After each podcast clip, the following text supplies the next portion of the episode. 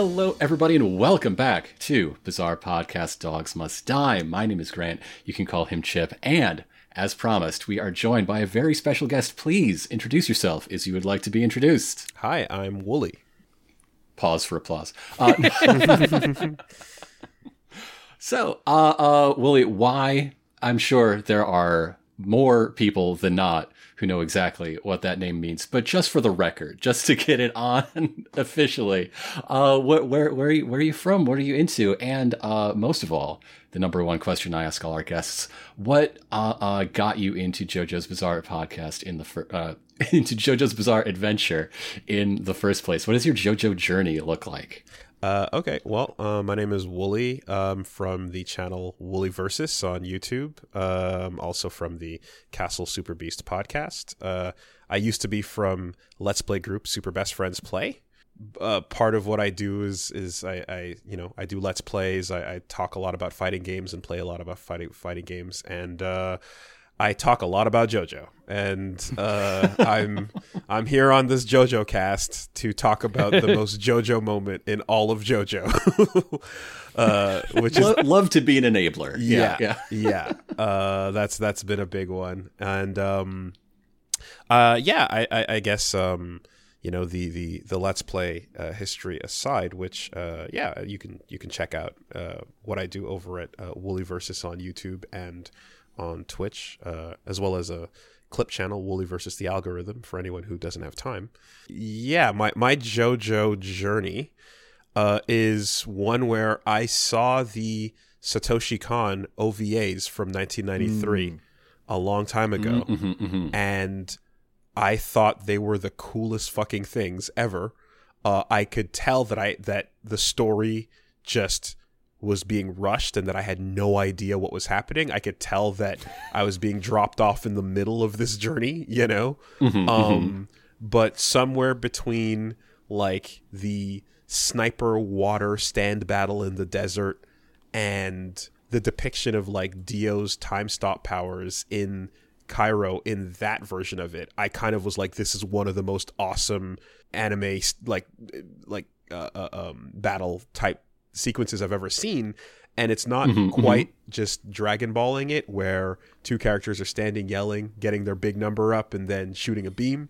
it felt like uh, you had to kind of outsmart your opponent and figure out the details of like what they were using, how it worked, and the rules kept changing, you know. And seeing that, and then seeing uh, as well just I, I, still recommend people go back and check out the original JoJo OVAs uh, uh, from the 90, 93 because like the way mm. the time stop worked then was there was very there was no big flash and uh, an awesome sound effect explosion. Things just stopped being where they were and yes. continued wherever they were yeah, as yeah, if yeah. you were outside of Dio's world and it was the scariest shit. It was the most awesome looking thing, and they used it to do some real fun things, like uh, when he gets that cab driver and has him run all the way back into the car, and he runs out of the car and he winds up in the car again.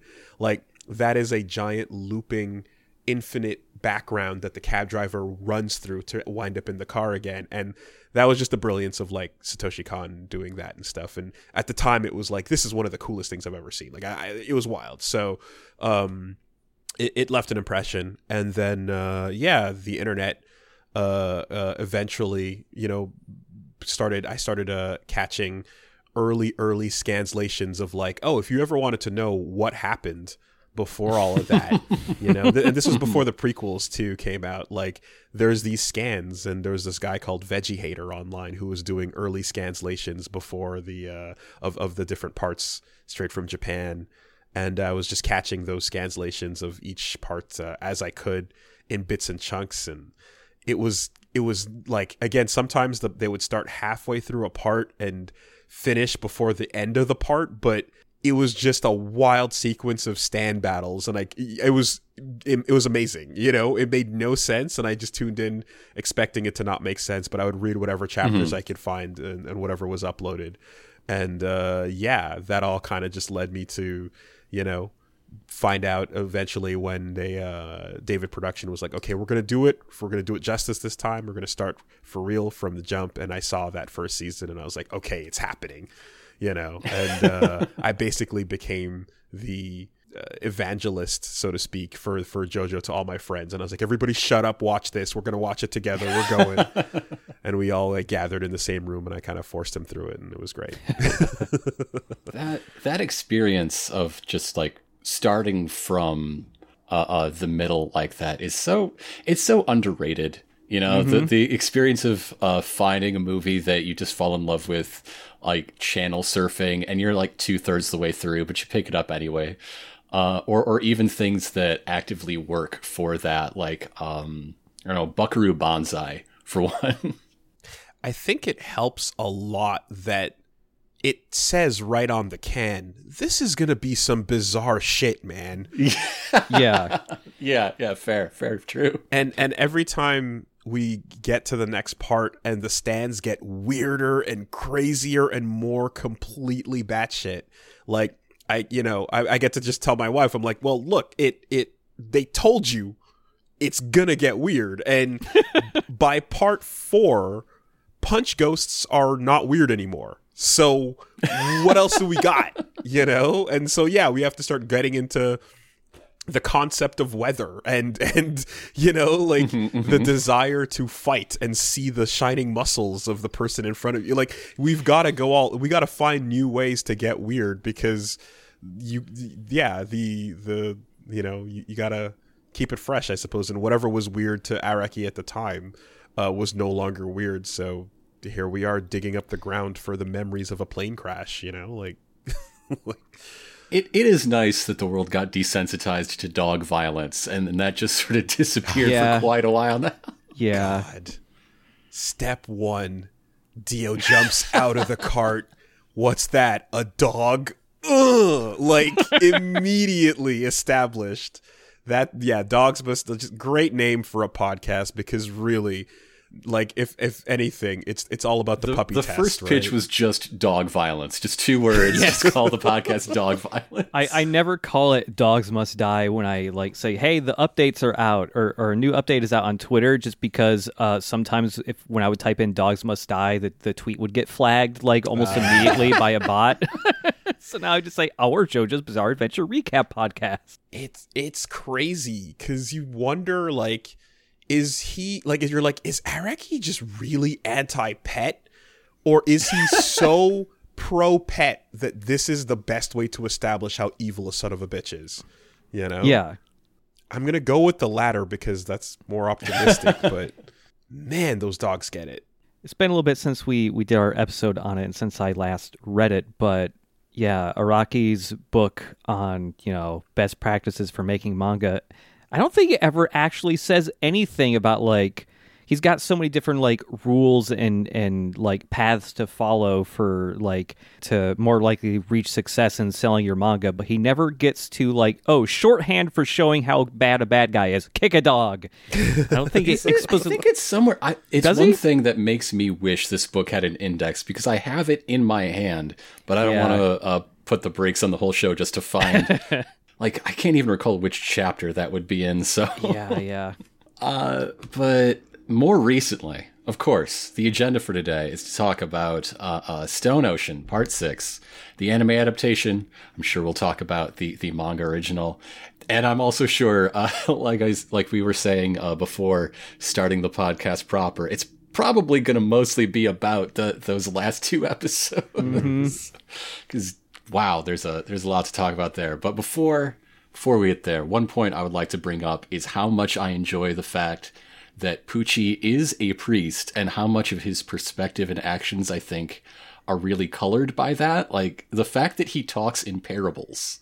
Like th- this is how he explains the world. He's just going straight to the gospel and like not quite as clear as Jesus is, I gotta say, but like he he gets there eventually. he is my favorite villain of that of this subset, you know, uh, uh, mm-hmm, so mm-hmm. far, and I been waiting a decade to be able to tell people why, you know, and it's finally here, and I'm like, he's this amazing devotee of like everything pure and everything that you know he believes in is it's it's not about Uh, it's it's that moment it's it's a couple of moments but it's really him just being like i have to remind myself even though i got this sick new stand it's not about power It's about a mm-hmm, greater mm-hmm. cause, you know. It's about attaining heaven.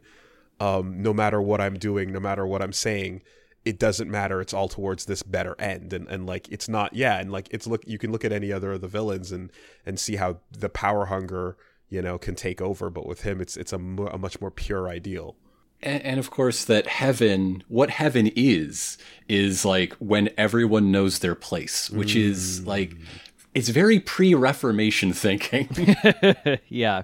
it, but it is interesting to consider that like that is kind I know that like there's entire books about Dio's philosophy and you know I mean while he was standing around in Egypt biting women's b- blood and sucking it and tossing bodies like he was also like being a philosopher of, of sorts and I, I you know one of them being like those goddamn Joestars I can't I can't stop losing to them Destiny sucks I hate it right? The song Sono Chi no Sadame is talking about the bloodline destiny. I hate that song. What what can I do to get past that? And it's like, well, you have to kind of accept it, but accepting it doesn't mean that you can't you can accept it, but you if you know about it first, then you can you know like create a stalemate of sorts and you can live with dignity and and and that's kind of like Pucci carrying that forward is like yeah okay i can see salty dio getting to this point you know? Mm-hmm, mm-hmm. I I also like the idea of hi that entire idea, what he believes heaven to be, can potentially like kind of play into his backstory of like all that shit he did to protect his sister, killing her in the end, and it just being like, well, if that was fate. Uh, guess I'm resigned to that, and I don't gotta feel bad about it anymore. That was the correct thing to do. it's not his fault. Uh, like, Yeah. A, a world ruled by fate is a world with no like fault. No, no one is in trouble. It's not anyone's uh, a failing. It's just the way it is, right? Yeah, yeah, and and that's why we have to. That's why we have to be asked whether or not we believe in gravity, right? Because that's that's that's you can't control it. You're getting pulled together, whether you like it or not. You know. Yeah, he he gets his stand. He like crosses the threshold uh, uh, when his sister dies, but he starts asking the questions out loud, which Dio overhears, like grieving the loss of his his brother Dominic. After all, like it's it's all about uh, one sibling or the other that that sent him here. Yeah, yeah. It, it it it is like there's a there's that layer to it as well, where it's like it's not just about this hot vampire showing up in church suddenly. And, and you know very lovingly handing him an arrow and piecing out it's also about like I'm obsessed with fate as well, you know, and this hot vampire keeps talking about fate, so I'm gonna listen in bed, lovingly, hanging uh, out. We're just reading on the same bed. That's what guys do. That's what guys do. That's what bros do, man. It's head to toe. It's head to toe. It's not gay. It's head to toe. But I I think maybe the most Christian thing about Dio, uh, or excuse me, there's nothing Christian about Dio. The most Christian thing about Pucci is that, like, it is revealed that he knew all along what his heaven would be. He mm-hmm. understood the nature of heaven, but still, going back to like the, the first two thirds, he did not know the path. He has all these questions about what this plan means. And that's that's a very relatable story of faith, right? Mm-hmm. Right. Yeah, that's a really good point. Um, not understanding these wild ass instructions. Like, okay, Yeah. we're 36 prisoners, I guess, man. I don't know. like, if you say so, you know, and, and just like, yeah, the, the, all the steps you're following, the steps to reproduce, you're just, you're like, you have to just walk on blind faith, you know? It, it is a really good point there. Um, Ste- steps that even include having to consume and then synthesize a pagan idol. Like, come on, come on. Yep. He's Yeah. very Catholic. going even further into that is just like the last third of the series is just him like actively suffering and feeling awful and going like oh this is all part of the plan though like i go through all this suffering and then it's you know I think too, like it's it's pretty instrumental that like a lot of that happened in his early days. You know, like in, mm-hmm, when he was mm-hmm. like not a full father in priesthood yet, he has that moment where like you know the first confessional, which then uh, uh, you know erupts in his life, and then later it's like he's you know when he encounters dio he's like okay i won't tell the father about you and he's already reading a book that's kind of deviant so he's primed mm-hmm, to already be one who strays from the path kind of thing so the idea that it's like okay there's god and all that stuff i've been reading about but what if heaven through stands though you know? I- and uh it's like yeah he has all the makings of someone who's walked along far enough but he's not all the way in with um years of of being an actual you know uh, um, full father to like be like no god's bible doesn't say that you know? Like he can walk away if Right, a vampire right. shows up and kind of gets real close to his face So, uh, to, to go to the other side of the coin, we got to talk about Jolyne and something I realized while preparing for uh, this month's cinematic uh, uh, event. Jolyne is John Wick. Jolyne is John Wick. okay Uh huh. like the thing the thing that I find really interesting about John Wick is that he is obviously top tier dude at killing people, but no matter how much people talk about how good he is, we are shown he's not alone in that tier. There's plenty of people who can kill people just as good as John Wick, but they just aren't as dedicated. They aren't as determined. They don't see it all the way through. That is exactly how I see Jolyne Cujoh. You know, I've never seen any of the John Wick movies yet. i've seen the first one i can't speak to two or three um, Okay. But That, that's when these other people start really showing up. He like he mean- gets fought almost to a standstill by Common of all people. Like he's not undef- uh, uh, like unbreakable. I mean, I, I guess I could say that uh, John Wick and Jolyne are out to get the people who abuse the dogs. So It's true. there's oh that. God, true. yeah. yep. Got to get what's coming. If John Wick's second dog was named Emporio, it would be a perfect parallel. Everybody would just be Jolyne's fantastic, and uh, I mean, just an awesome, you know, like first uh, uh, female protagonist to to to join the lineup.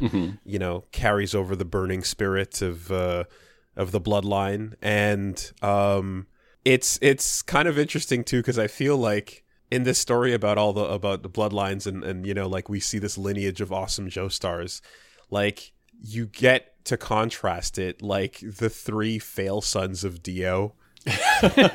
you know, and really Giorno before that, Giorno's Giorno's cool, but I feel like he could have been there could there was some more Dio juice in there that could have been squeezed out that I feel like he didn't fully capitalize on. Um and he he's so ethereal while Jolyne is so grounded. That's right? So it. like That's there's something it. visceral. There's something very physical about her. And uh that that Giorno just doesn't have, man. Absolutely. yeah, it, it's it's and that that quality really shines through with her, and you you feel it. And I think, um, I mean, all right, like you know, Donatello versus is is a cool character, but the other two are particularly just awful, and I kind of just. You know, it's just kind of interesting to see like the contrast of like, oh, that's what your kids are up to. Well, check out mine. You know, Yeah. yeah. Jotaro Kujo with a bumper sticker that says my kid could beat up your honor student. but she's in jail. Don't worry about it. I, well, I mean, just thinking about the the generations, though, uh, it's it's fun to compare the the teams, right? Like the Stardust Crusaders versus the Green Dolphin crew, right? Like back in Egypt times, we have this this tactical team of equals where everybody's taking a shot at Dio, and then uh, our our Jolyne and Co is very much that, right? And everybody knows they're Jolyne's backup, right? They are carrying her to the big fight so she can do the big punching. Yeah, yeah. Um, like imagine somebody who is spending their entire life being the best basketball player on every team they've ever been on and then their job and everyone knows their job is just feeding LeBron. That, Right. That's it. That's it. I mean, there is there.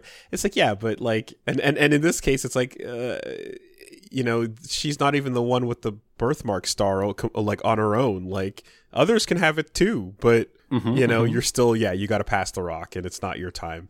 I mean, I, I guess there's something to, to be said about the the part where like because they're they're the best and they're cool, but they're also like not great people.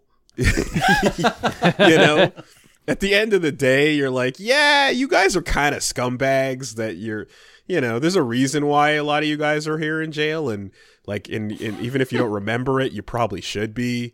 You know, um, Look, just because I did all those murders doesn't mean I should be accused of murder. God, and it just, ugh. they just the sandbagging of that is wonderful. Um, every time Anna, uh, like Anasui's like, no, but but I love her though, and like Jotaro practically turns to the camera and is like, "What the fuck are you talking about?" Like, it's great. Um, yeah, and then I guess there's Emporio who kind of fills in the role of Smokey Koichi, you know, Mm-hmm, the the the kid uh, a sidekick, but um, you know, is pretty useful. And then, as I guess we're going to discuss, crucial, right? yeah, yeah. Um, because he, you know, his sin was being born in a prison. He didn't do anything, you know, so like he gets to, I guess, earn it the the the most. Yeah, let's let's talk about let's talk about Emporio's surprising role de- delivering the final blow because like does this does this break one of Araki's rules he he wrote for himself? I'm gonna hmm. find the quote on page 57 of Manga in Theory and Practice: The Craft of Creating Manga. Fundamentally, characters who cannot fight without the aid of others can't be considered heroes. When an audience sees someone dragging others into a fight, they can't help but think, hey, don't rely on others, do it yourself. Even when allies are present, when it comes to the fight, heroes have no one else to rely upon. Otherwise, they don't have what it takes to be heroes. How, how do we see this passage in light of what hmm. actually happened? That's amazing because not only does that contradict that last little bit with Emporio, it also explains why so many fights are the hero fighting the enemy and then everyone else is standing around doing commentary. Doing, you know, like Yeah, you yeah. can get in there and two on one them if you want, but nah, I'm gonna play by play. Anasui, please attack the weird old man with the dragon. Come on. You No, know, Speedwagon even just all the way back to the start. It's like no, no, no. They're fighting. It's my job to stand by and call, you know, color commentary on what's going on. yeah. Yeah, Emporio definitely. Um, I guess the idea is like he has to inherit the stand in order to, you know, fight on his own. But he still is the one that's choosing the abilities that defeat Pucci. So to some degree, it's his. It's his still victory. You know. Jolyne is dead, but she is fighting through him. And Emporio basically says as much. Uh, uh, her and Weather Report both. Yeah. And well, is she dead? Oh boy. Okay. Yeah. I mean, we can whenever you want to broach this. Like, there's a I feel like there's like a flashing button with like the, Oh, the no. radioactive logo on it. Oh, And it's something I want to talk about. It's just like for time management's sake, I want to keep putting it on. yeah. Like with with Emporio, it does kind of feel like like in that book, if I remember correctly, there's a couple different points where, you know, Araki's putting out all these different kind of like rules that he he follows and suggests following as well. But then very frequently, like anytime he states a new rule like that, I do believe he always says like, but again, there's always places where you can break this rule and it'll work.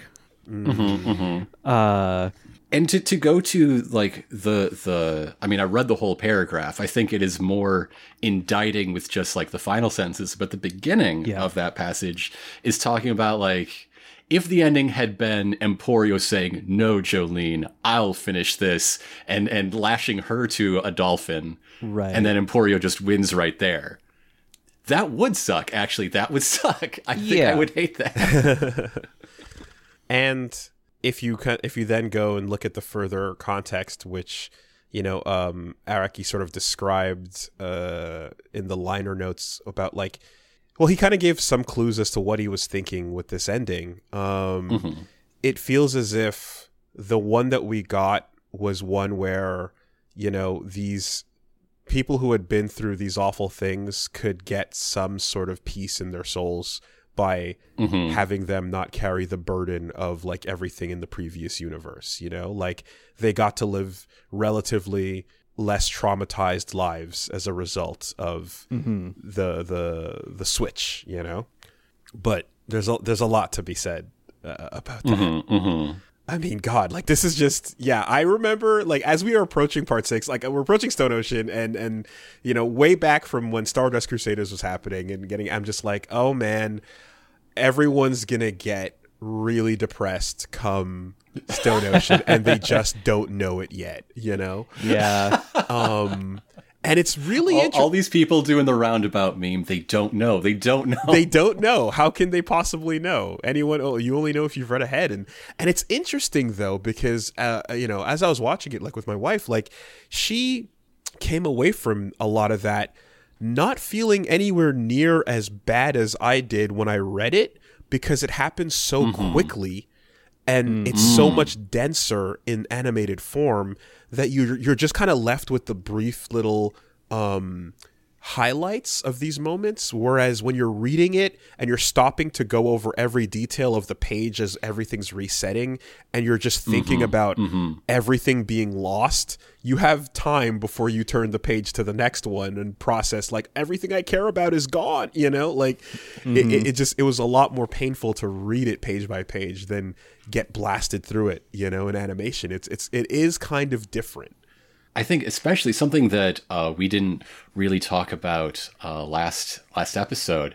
See, seeing the ending and these people's like the, the rebirth of the this new world uh, in light of uh, Foo Fighters' death and how they they make the the final point Yes. that like uh, experience is what matters and experience is what was lost Yes. for everyone but like the memories contained in a, a very sad child and, and that's why it has to be so bittersweet because you know Emporio who sees like well Foline and Fotaro in mm-hmm, you know mm-hmm. like what what uh, fans are what we call like the Pucci verse right oh no, uh, the Pucci verse. yeah like he doesn't have that reaction he goes oh there's those people that look like my friends but that's not them. And then when he sees them for real in the Irene verse you know like he just breaks down uncontrollably because it's like he knows that's them but he also is having that echo it's like that echo of yeah of what ff said. If you can br- you can bring me back but without the memories it's not me. But at least they you know their souls are kind of there. So it's a it's a truly bittersweet thing you know um and i think in this new oh sorry go ahead. Sorry and I know and I guess and I, I think that's what Araki really wanted to convey you know and I think that um the animation of it like they definitely understood that because you know they start playing roundabout and then you get a new ending to the entire sequence of all 6 parts of JoJo you know like they kind of like acknowledge like yes this really is like uh, meant to be a bittersweet ending to what you know. And uh it's the promise of where Sono Chi no Sadame started, the first thing you see is Jolyne going backwards six five four three two one, and then you go with uh, uh, part one, you know, Phantom Blood. So they kind of were like, we promise to animate at least up to this part. you know, in this new world is loco barocco alive? Is charlotte alive? I'm, I'm, I'm going to say yes. I feel from the very, very brief glimpse you get, all these people are like new versions of themselves, essentially, but are ending up in kind of similar locations, similar personalities and stuff. He may not work at the prison, but he's somewhere in Florida.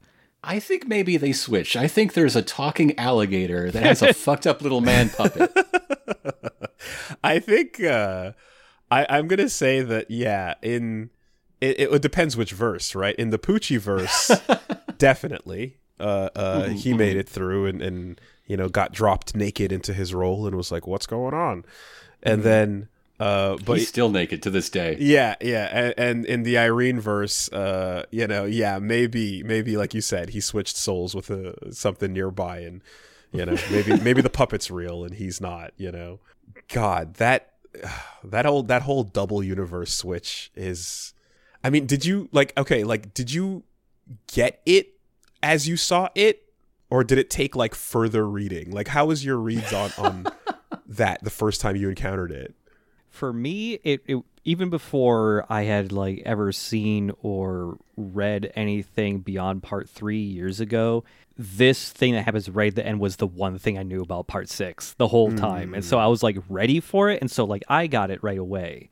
Okay. You got a little, a little pre-digested. Yeah, you, uh, yeah. had expectations holding your hand. Yeah. Okay. Okay.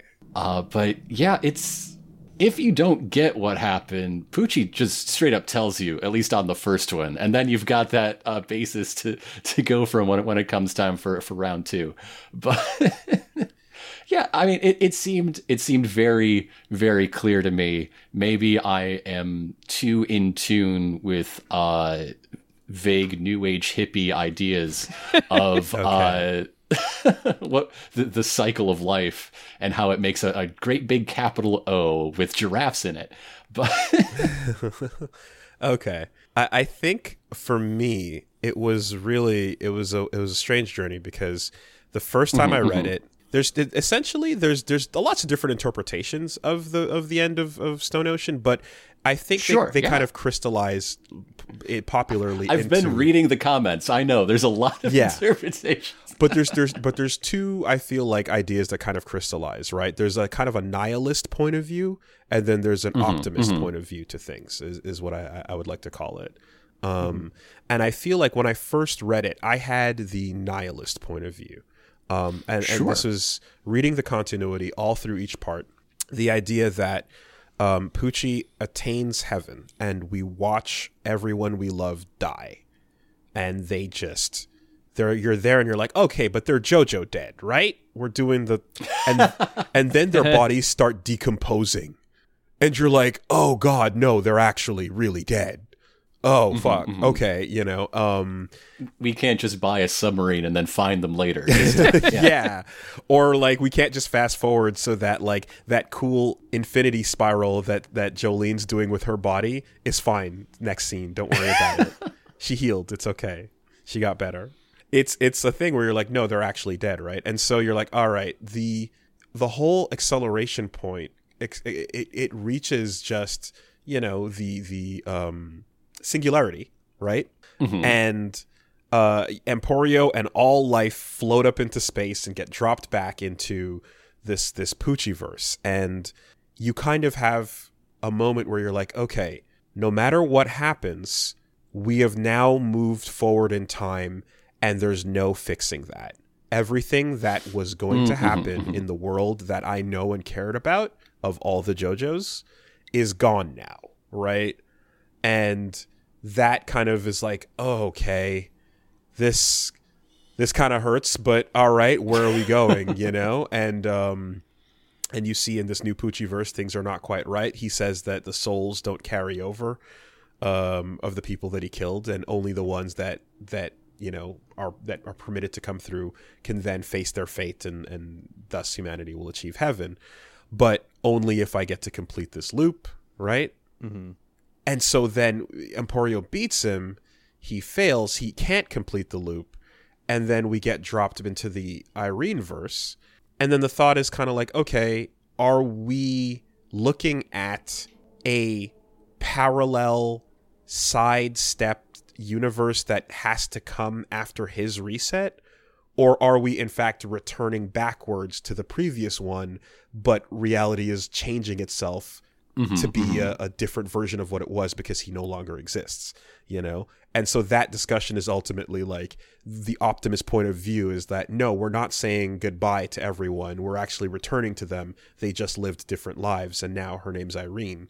Or the nihilist point of view is like, no, they did, we did, they did die, but this new version of them is just kind of like a new reincarnation that comes later and spiritually it's okay but it's not quite the same you know I mean, there there is like like I mentioned, uh, uh, these also go up on YouTube, and so we have a lively uh, uh, comment section that I do I do enjoy, uh, and there there are people that have a lot of takes on the exact nature of what uh, this this Irene verse is, what it means, whether it is victory at all, whether it sits well with people.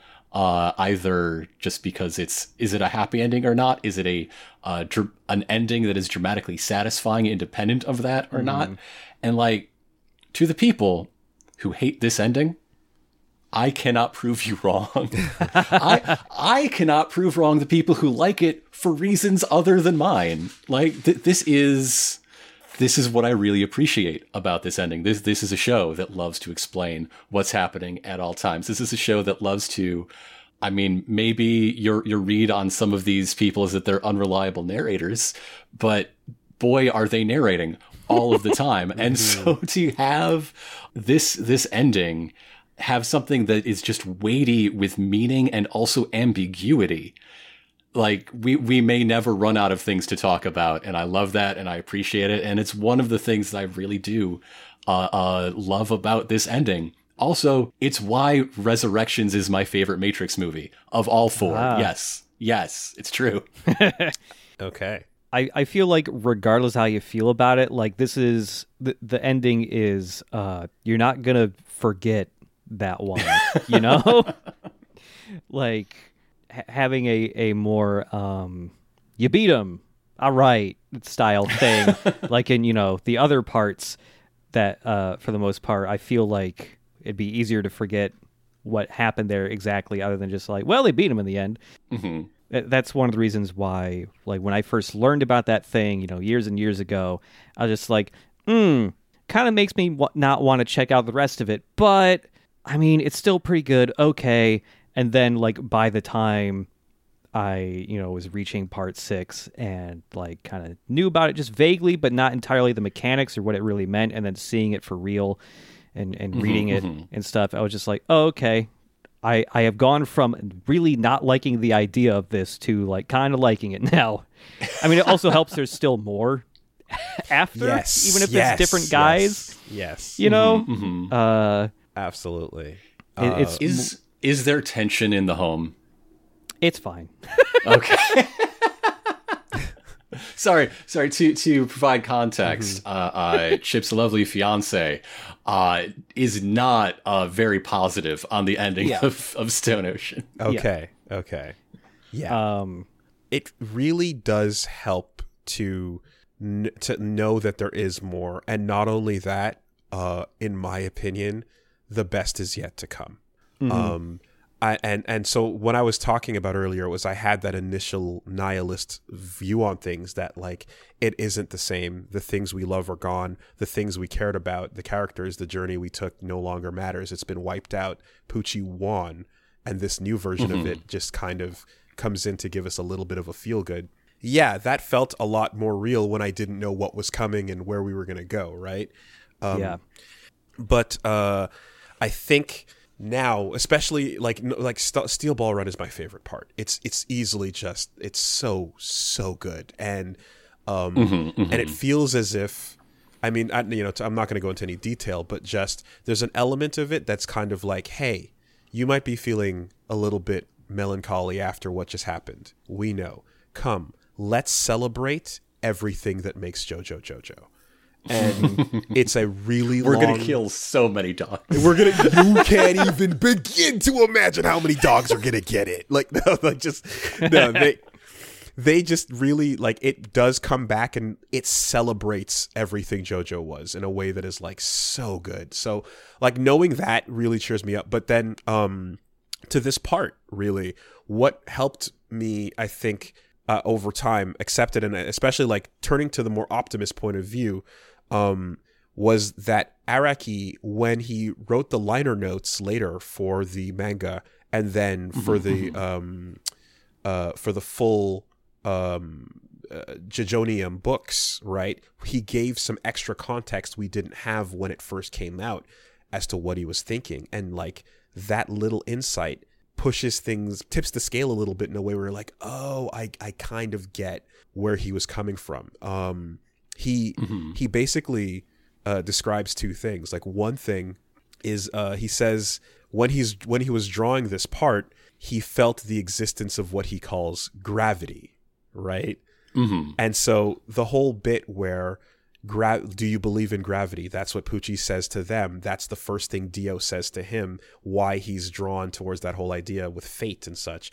With Araki, the way he's using gravity is it's like it's that same way where like characters are drawn together, things happen. But more importantly, when you're six parts into this story that's Yeah. been taking place, the momentum carries itself. The characters, you place them on the scene and they carry themselves. He barely feels like he has to write it sometimes because the actions are just going to happen because he knows what these people would do. And he said it uh, even resulted in some things that he drew were not what he wanted to happen in the first place, right? But you can't escape it because he knows that it's this is what the right thing these characters should be doing is. Um, so he kind of felt that building up, right? Uh, uh, and the momentum of like, oh, I can barely even control the story at this point because everything happening is a result of that which came before. I'm fighting against the dominoes if I want to. Uh, he's fighting against his own dominoes if he wants to change the the path, you know. And and he said he wants everyone to kind of think about that when they're reading the final volumes of Stone Ocean. Um, The second thing he wrote in the liner notes uh, uh, for JoJonium was um, that he felt that his uh, his creativity reached its highest point when it came to Made in Heaven and everything that was happening at that point. Um, and he felt very satisfied with what he had created. But something a lot of creators will tell you is that a feeling of satisfaction is the scariest and worst thing in the world because where do you go from there? Yeah. Right. um, and he felt like he reached the peak of what his capabilities allowed him to. And so the fear that comes with, uh oh, I have a stand that just reset the universe. You can't go past that, right? Like, where do we go from here? and on top of that, the characters are writing themselves and everything just rolls forward. He definitely, he's like, I, he needed to get away from the momentum that he was like he was he was stuck following the fate of the characters he wrote 20 30 years ago you know and i think that's the idea of like okay we actually have to say goodbye to this world and i have to stop this flow and and um uh, the bit where he says well where do you go from here if you turn if you turn back to uh, the italians they went their renaissance period was born from turning back to the greeks and uh, and Roman Empire and and they that's where the Renaissance came from. So he's like, I went back to my roots to try and start again, you know. And it's like, okay, this idea of where JoJo was, if you he got that straight ending of we beat him, what's next? Uh, you know, it would it, it just he was at that point Yeah, where like we can't just follow through. So that made a lot more sense to me. You know, and I feel more optimistic about it knowing and understanding that it's like right, this carries forward the spirits of the characters and um I mean and even the fact that his first manga was Gorgeous Irene, you know? Mhm. He gets to bookend that part uh, where Irene comes back around as well. So, yeah, I've been talking a while, sorry. No, no, no. no. It's good. It's good. I, I was just going to say the, that that makes a lot of sense as a perspective, especially when you pay attention to how everything in this home stretch is at maximum scale. Like Tokyo is destroyed. We have globally effective stands Yeah. now. The, like the biggest on-screen death toll number is uh like the Sea Moon auto accident, but that probably doesn't even touch how many people got snailified and then eaten by beetles. Yeah, the little secret world of of like, oh, something weird happened in Morio. What was it? I don't know. Anyway, like you can't go back to that. Like like Mickey Mouse Yeah. just jumped off of that brochure. Like everywhere around, like you can't undo that, you know? Yeah. one thing I really enjoyed in Made in Heaven is like it's it's the final demystification of Jotaro Kujo. Like before we can put this whole world to rest, we we have to take this guy off of his pedestal, which is so much fun to me as a noted uh, loving hater of Jotaro Kujo. Bad dad. Because what does he do? Like, he shows up with his theme blaring and is useless. the last words he hears are like quote i knew dad would save me and he doesn't save her. And he didn't save her in the memory that's being recounted at that time. It's a one-two punch. But also because he gets his face exploded in half uh, that means that in uh, Pucci's heaven there is no Joestar blood whatsoever, and he still loses, which is again one of my favorite things to, to, to track. It is the final refutation of hero eugenics in JoJo's Bizarre Adventure. Yes. It is about connections. It is not about midi-chlorians. That's not how it works. It, it's also just sat, it's satisfying, you know, using Emporio to to show that, and also simultaneously having Emporio be like the fusion of motivations of multiple different characters all at once. There, like you know, he, he's even saying it, but you know, it's the stand of Weather Report. You know, getting revenge. It's Emporio himself getting revenge for his mom being killed and shit like that. And I think that's just very satisfying. Yeah, uh, I feel like um, just Jotaro being the bad dad is like it's just par for the course with your shonen protagonist. You're like, of course he's a great. The greater the hero, the worse he is at like being there because he's got an adventure, and if there's no adventure, then he's got to go stare at some dolphins. You know, like he just. it, it like I just yeah, and and of course the other idea too as well, which is that like um you know, a big part of uh, I, think Araki has talked about how um, you know he visited a prison and like when he was preparing for this and like he, he at the time he he wrote Gorgeous Irene. He wanted to have a female protagonist and pitch that as a full series, but he thought that it wouldn't it wouldn't catch on and the world kind of wasn't ready for it. And it's only and then when six came around, he's like, yeah, I think I can go back and have a, a, a female protagonist now. And he was right. Like it was it was you know t- it was time for that uh, mm-hmm. to then kind of have her come in and just be like, "Daddy, save me," would have been counterproductive and bad, and it would have been like, "Oh, so she's just she's the JoJo with daddy issues, but they manifested mm-hmm. her needing to be rescued." Well, that's kind of what's the point mm-hmm. of that, you know? So the idea, I mean, it, it, goes back to to that quote I, I read earlier. Yeah, you know you, you, can't have your protagonist ask to be saved exactly, you just can't do it exactly you know and so he I, I, mean araki goes on to say that he thinks Jolyne is the toughest of the the the JoJo's. You know, um, he said like he when he visited prison and like he kind of saw what it was like. He's like he's like I would break in two days. Like I couldn't handle it. You know, so like for her to come through that, um, you know, being uh innocent on top of that and still just like mm-hmm. finding a way to thrive and like make it through um and then every every step along the way you know there's those moments of like okay how uh, uh, uh, determined is she? She's light herself on fire and let it burn to beat you. Determined, you know. Mm-hmm. Um, to go from Bruno Bucciarati and then f- try to squeeze out someone even more determined than that, right? Yeah, so, someone who fought on after death. Yeah, yeah, yeah. You know, and, and you know, and credit to Weather as well, right? Like, uh, he's gonna dodge those hits, those spikes. No, he's not. you know, like little moments like that of just like their will shining forward. Um, yeah, it, it really does a lot to kind of you know make sure she comes in on her own and is you know she's a Joestar, but you know she's not going to be carried, right? Um, mm-hmm. and and I feel like I, I got I got similar energy with that with um uh Josuke back in four as well. Where like, yeah, we've got time stop over here. Yeah, it's busted, but at the end of the day, it's gonna be this one cheeky delinquent boy hiding behind a, a, a, broken down house with blood and glass throwing it you know like like that's how we're gonna save the day it's not gonna come down to to the the busted time stop power so yeah jotaro kind of comes in does his bit and and you know he's there he's effective enough but he's not the end all be all you know yeah something i've been seeing on mm-hmm. twitter on and off especially after uh part six ended on Netflix, I've seen some people posting like the these images uh, drawing parallels between Jonathan Joestar and Jolyne uh, mm-hmm. and that she exhibits some of the same like beliefs and behaviors as him, even if she doesn't say it and do it the exact same way, which is uh, I, they have they're both no fap for life.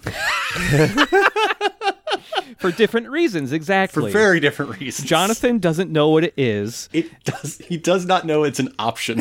and and Jolyne is just doing it because she's in a bet. Yeah. Yeah, yeah. A bet with herself. I mean, yep. she clearly really wants to. She's so envious of the of the snails. You know. Yeah, it's. I mean, how else do you get to being jealous of snails? You know. Um. Yeah. Yeah. And and yeah, anyway, she also had just like bad romance luck, of course, you know. So mm-hmm, mm-hmm, um, mm-hmm. even when she finally like resigns to being like, yeah, okay, you know what, Anna, sure, if if it'll lend a little bit of hope to the sitch, we can get hitched. Like- you know, like I mean, we, we have a lot of fun joking ab- that Jolyne is oblivious, but you don't take a nap with your head on someone's chest like that unless you're into them. right, right, right. That's that is that is the clearest sign anyone can send. At the same time, if you get uh, someone who you like napping on you, don't take the opportunity to sneak a ring onto their finger while Yeah. they're sleeping. You weirdo. Little freak. God. Yeah, it's interesting because you know when um, when uh, Anasui first showed up in that first panel of the manga, it was a girl. Um, and it's kind of I'm kind of curious. I'm like, yeah, like if how would the story have played out if that were the case? You know, like would would uh, Jolyne kind of just like become a bisexual disaster, or like you know, like what Right. direction would it take? Um, But I think uh, Araki said like eventually that he's like, I wanted to kind of create a character that challenged beauty standards, so I went. So that's what the switch was about. I Anasui can present any way he wants. We saw the chocolate trick. Like Yeah. his body can be any body he wants it to be at any time. You know, what whatever. I mean, the most important thing is um, if you cheat on him, he'll kill you. So, Yeah, there is like, that. There is yeah. that. You know, like just yeah, that He's a great again, guy otherwise. Look. Uh, Uh, going off into stupid, just like, ooh, I really like this character. They remind me of this other character. They never interact. How would they? I feel like Anasui is just the conti- and I think we've said this to in a in a previous episode too. Anasui just feels like a, a further extension of trying to make a character like Rohan, where it's just like, how far can we make a good guy character who's just the most awful human being and still have the audience come away liking him in a way? yeah, Which just leads me to how would Anasui and Rohan interact? man, he still made his deadlines. you know? Did he did? Unbelievable. Good for him. I mean, we know Anasui is only watching Western cartoons. He has no interest in the work Oh of, my God. of Rohan Kishibe. His stand would be useless against him. Yeah. Yeah, I just I feel like Rohan would be like, I refuse, and Anasui would be like, Well, I refuse first, and they would just stand there yelling no at each other.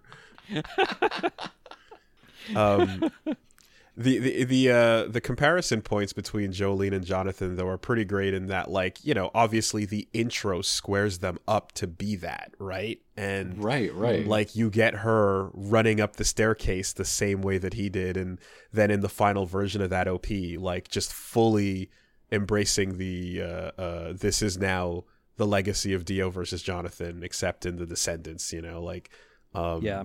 originally with the show i was always like hyped with the new intros that would drop and i was worried i was like are we gonna get the sound effects one are we gonna get the variations and you know like because the netflix like binge drop kind of like killed some of the momentum but mm-hmm. i'm really mm-hmm. glad we got that final version of just like heavens falling down with like you know It was literally a made in thing and a half. doing it. Yeah. Uh, I mean, a, a big parallel between the two of them is they're the dead ones. Yeah. They're, they're very la- So- Yeah. The, both so of I had to go back to manga and theory and practice, page 102. Mm-hmm. Uh, the the bit where he's talking about why Jonathan had to die, and uh, how that is an exception to the rule of like an always uh, uh, positive arc, right? You do you rem- do you remember the graphs? I remember the graphs. uh, so. When a story's themes include that of passing a torch, the death or replacement of a protagonist is acceptable. I might even suggest that's what makes those stories masterpieces. When I killed Jonathan in part one, some people said, Can you do that? What happens to the series now? yes mm-hmm. If you gamble by taking on that extreme negative, you must do so with the understanding of the rule of positives and negatives, and you must be looking ahead to how you will convert it into being a positive. Which, uh, in Stone Ocean's case, goes right back to uh, Woolie, the, the points you were bringing up from those commentaries, uh, uh, and th- those elements of Steel Ball Run. Right? It's it's it sounds like Araki was thinking of those in the exact same way, uh, where he finishes that paragraph by saying, In JoJo, Jonathan's grandson Joseph was the positive that enabled me to take that risk.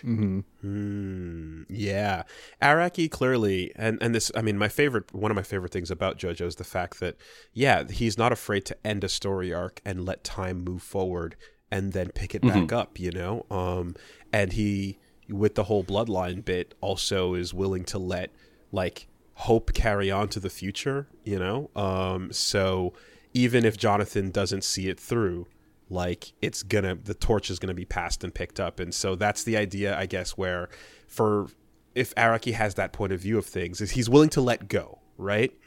That's gonna make an ending like that where he's like, Yeah, it's okay. They're spiritually all there, you know?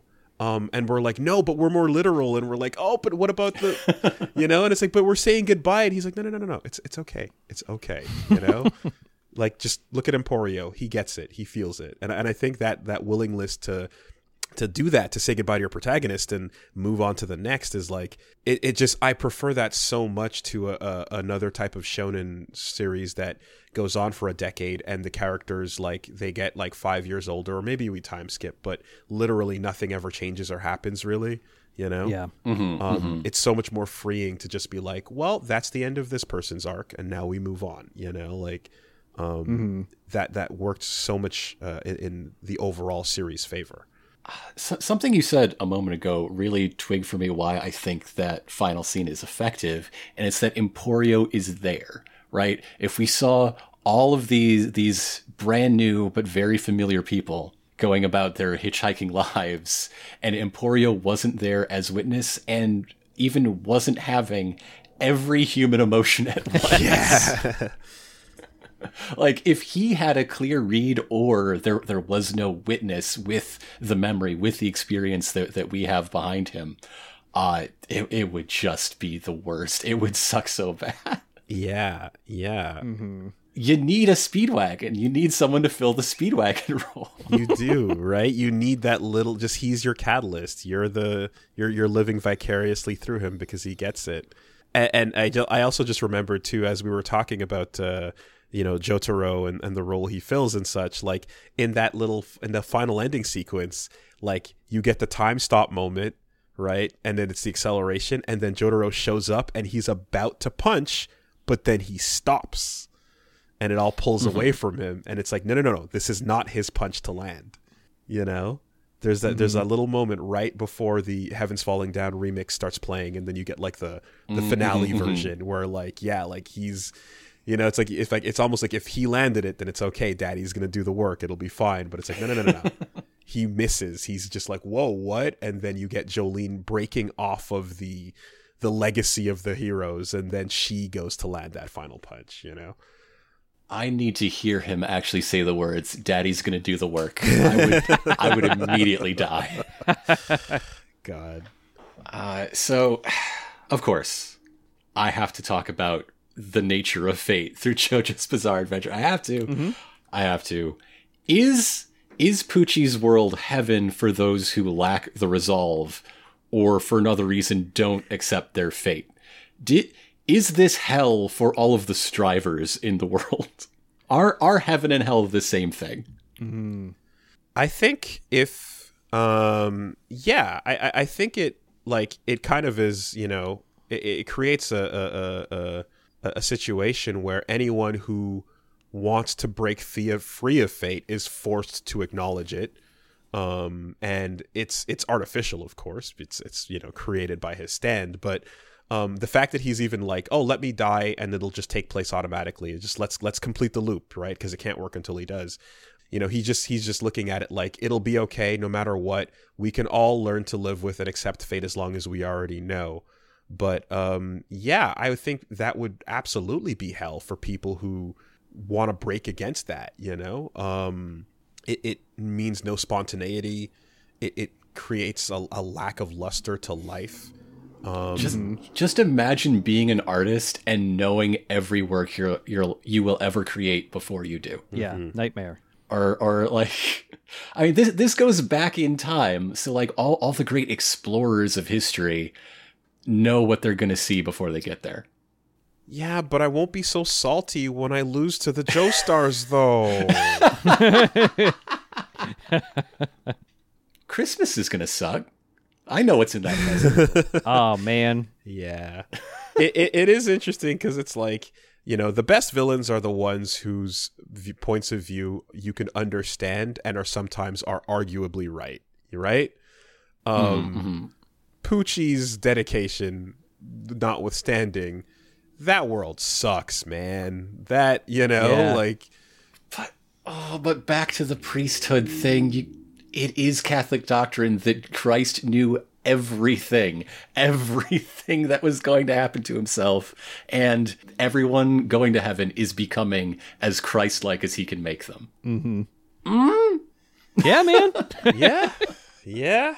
No, and, and and there's and there's there's a dignity and poise to accepting that you're headed for the gallows, right? Like, yes, that's kind of the way he's sort of looking at it. Plus, on top of that, the infinite loop means it's all going to happen again, anyways, and yeah, mm-hmm. a bit a bit We're going to get our little robot buddies. I I mean, a bit a bit like odd that like yeah, the the Christian is also pushing a massive reincarnation system, right?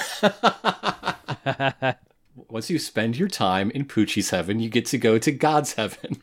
It's like the waiting room.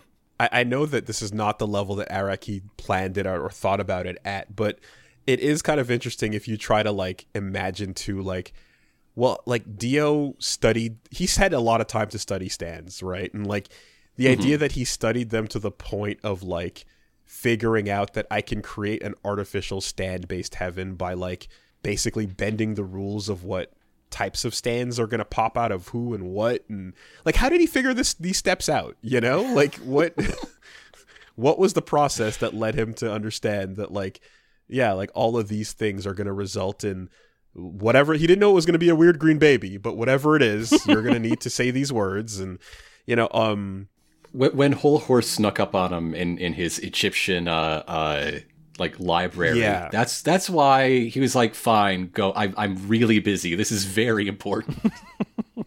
but like uh, like of the 14 words i think uh what was it like i think were the last i think the last two were like everlasting peace and secret emperor or something to that effect maybe i'm getting that 13th one wrong but um but like i felt like it was almost like oh of those words the implication is that like we're going to create this artificial heaven and there will be one person that's a stand user con- like behind it all but no one will know and it'll be okay you know um Mhm.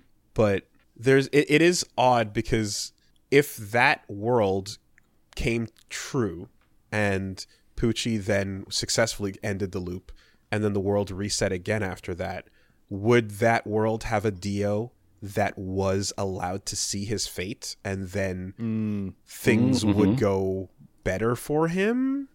You know? Yeah, I've kind of I've kind of always wondered how that heaven was meant to apply to Dio or not. For worshiping Dio so much. I, I think Dio is one of the people that, if it everything came to pass as as Pucci wanted it, would hate it the most. Yeah. Because so much of it seems to be on like Dio would like this on the assumption that Dio becomes emperor of all humanity. No, he gets punched in the foot so hard his face explodes. As soon as as soon as he knows that's how it's going to go down, he would be in constant despair. Yeah. Uh Would he would he even do Dio shit anymore if he knew all that? He would have to. I mean. I, it's true. He would have to. He'd, he'd go to plant the kiss on Erina and then he'd see the mud that she's going to stick in her mouth afterwards and just be like, "Aw." Oh, Like, why even Me, bother? damn it! Ah, Yeah. No, I, I, um, it, it is an interesting thought that, like, yeah, through right reincarnation, he might be able to experience already the thing he was looking for, you know. Um, but what would, well, yeah, I don't, I don't know. I don't know what that would would result in necessarily, you know. but it, but at the same time, we're taking so much of what Pucci says on faith uh, about fate, and it like if everything is absolutely lockstep the way he says, then fate itself was fated to die, or is Pucci just wrong? Well, Because yeah, I mean, it, he- like if it works more like say the the Rolling Stone fight, go go back one yes, part, like yes, yes. all, all these people with strong wills, all these heroes, all Mm-hmm. can can like do tiny little work in the margins that eventually adds up. And like Emporio is the very last one to just push over all the dominoes that that Jolyne set up for him, that cascades into this huge difference being made. Yeah, no, you're super right on that. Sleeping Slaves in part five is like a early look at the fact that like you really cannot oh, yeah. escape fate no matter what. Yeah. But you can do little things along the way. You can Yeah. you you can you can postpone your death a couple days and maybe maybe there's something that you do under fate's nose in the meantime. Yeah, well, fate should have created a stand that can breathe without oxygen, idiot. Take this. Get you know, like when he went like Pucci got it, man. I I do love how much Emporio reading books all the time actually mattered and paid off for the final blow. I read a cool science book. I'm gonna play a random uh, a factoid I read from it. You're dead. Yeah, yeah, like kid with no knowledge of the outside world, you know, like just dropping Wikipedia on you to win the stand Yeah. fight. like it's mm-hmm. great, you know. And then immediately afterwards, he's like, "What is that? Is that a bus stop? Oh, I've heard of those things." Like it's just Cool. like, like you lost to that, you know.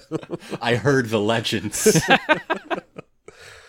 of course too in the in the Irene verse, right? You get that uh like, okay, all right, you know what? We kind of won, so Anasui, Anakiss, you do get a little bit of redemption sort of because, you know, represented by a giant hat. you kind of yeah you got you got a better life. And maybe who knows? Maybe in this world like he didn't get cheated on because Jolyne met him earlier so he didn't have to be a huge piece of shit and uh, things are all right you know He didn't do alleged, very factual, and also admitted murders. Sure, yeah. Yeah. S- something else I, I do enjoy about like that I think grounds this ending and makes it complicated and ambiguous and not an altogether happy ending is that prison's still there. That prison's still there. Oh yeah And I, I hope Gwess is still inside that prison, just living the best life anyone's ever lived in, in a prison. But I, I want her inside because that's more fun to me. i mean it's a prison without the arrow involved right so Yeah, Yeah. yeah. it's just a normal awful prison in Florida. Dear God. Um, but uh, yeah, I, things things would just go the way they kind of usually would. I kind of wonder if uh, Jolyne becomes Irene. She's no longer a JoJo. Does that on its own just spare her an adventure? You know, like does she just get sidetracked uh, or, or like shifted out of the spotlight because don't worry, you don't have the titular name. You'll you'll be okay. She, she has a half brother named Jordan, and he is fucked up. you know, going back to the the the the last bits of that fight as well, like it is kind of fun how like dolphins come into play. You know, uh-huh. Yeah. like literally, it's like it's it's the obviously like you know, dad's a marine biologist, Green Dolphin Street Prison. You know, like the symbol is always there, and so it's like yeah, the final little thing that's gonna drag us to safety is this weird naked kid riding a dolphin into space. I like that little bit. Emporio's been through some shit, man. He's been in space twice. Weather Report always wanted to go to space. Yeah, yeah. Poor guy. Is he the JoJo character that's been in space the most? Because technically, Kars has been in, in it the longest, but he's only been in space right. once, Once. and it's still in that. Yeah, I mean, if we're not getting into the uh, the wildness of the novel canon, oh Um, my god, yeah. do you know about the 36 cars on Mars? I'm uh, just barely. Yes. Uh, th- it's what I it's what I just said. There's and it's all based on the George Joestar in George Joestar novels of insanity. So yeah, Yeah. uh, yeah, I think uh, I'm I'm willing to I'm willing to give that to to, to him. I'll say Kars has only got a space count of one, so fair. Uh, there's also uh, uh, uh, uh, the alien from Part Four who might have been to space many times. We Oh, don't know. that's true. That's true. That's true.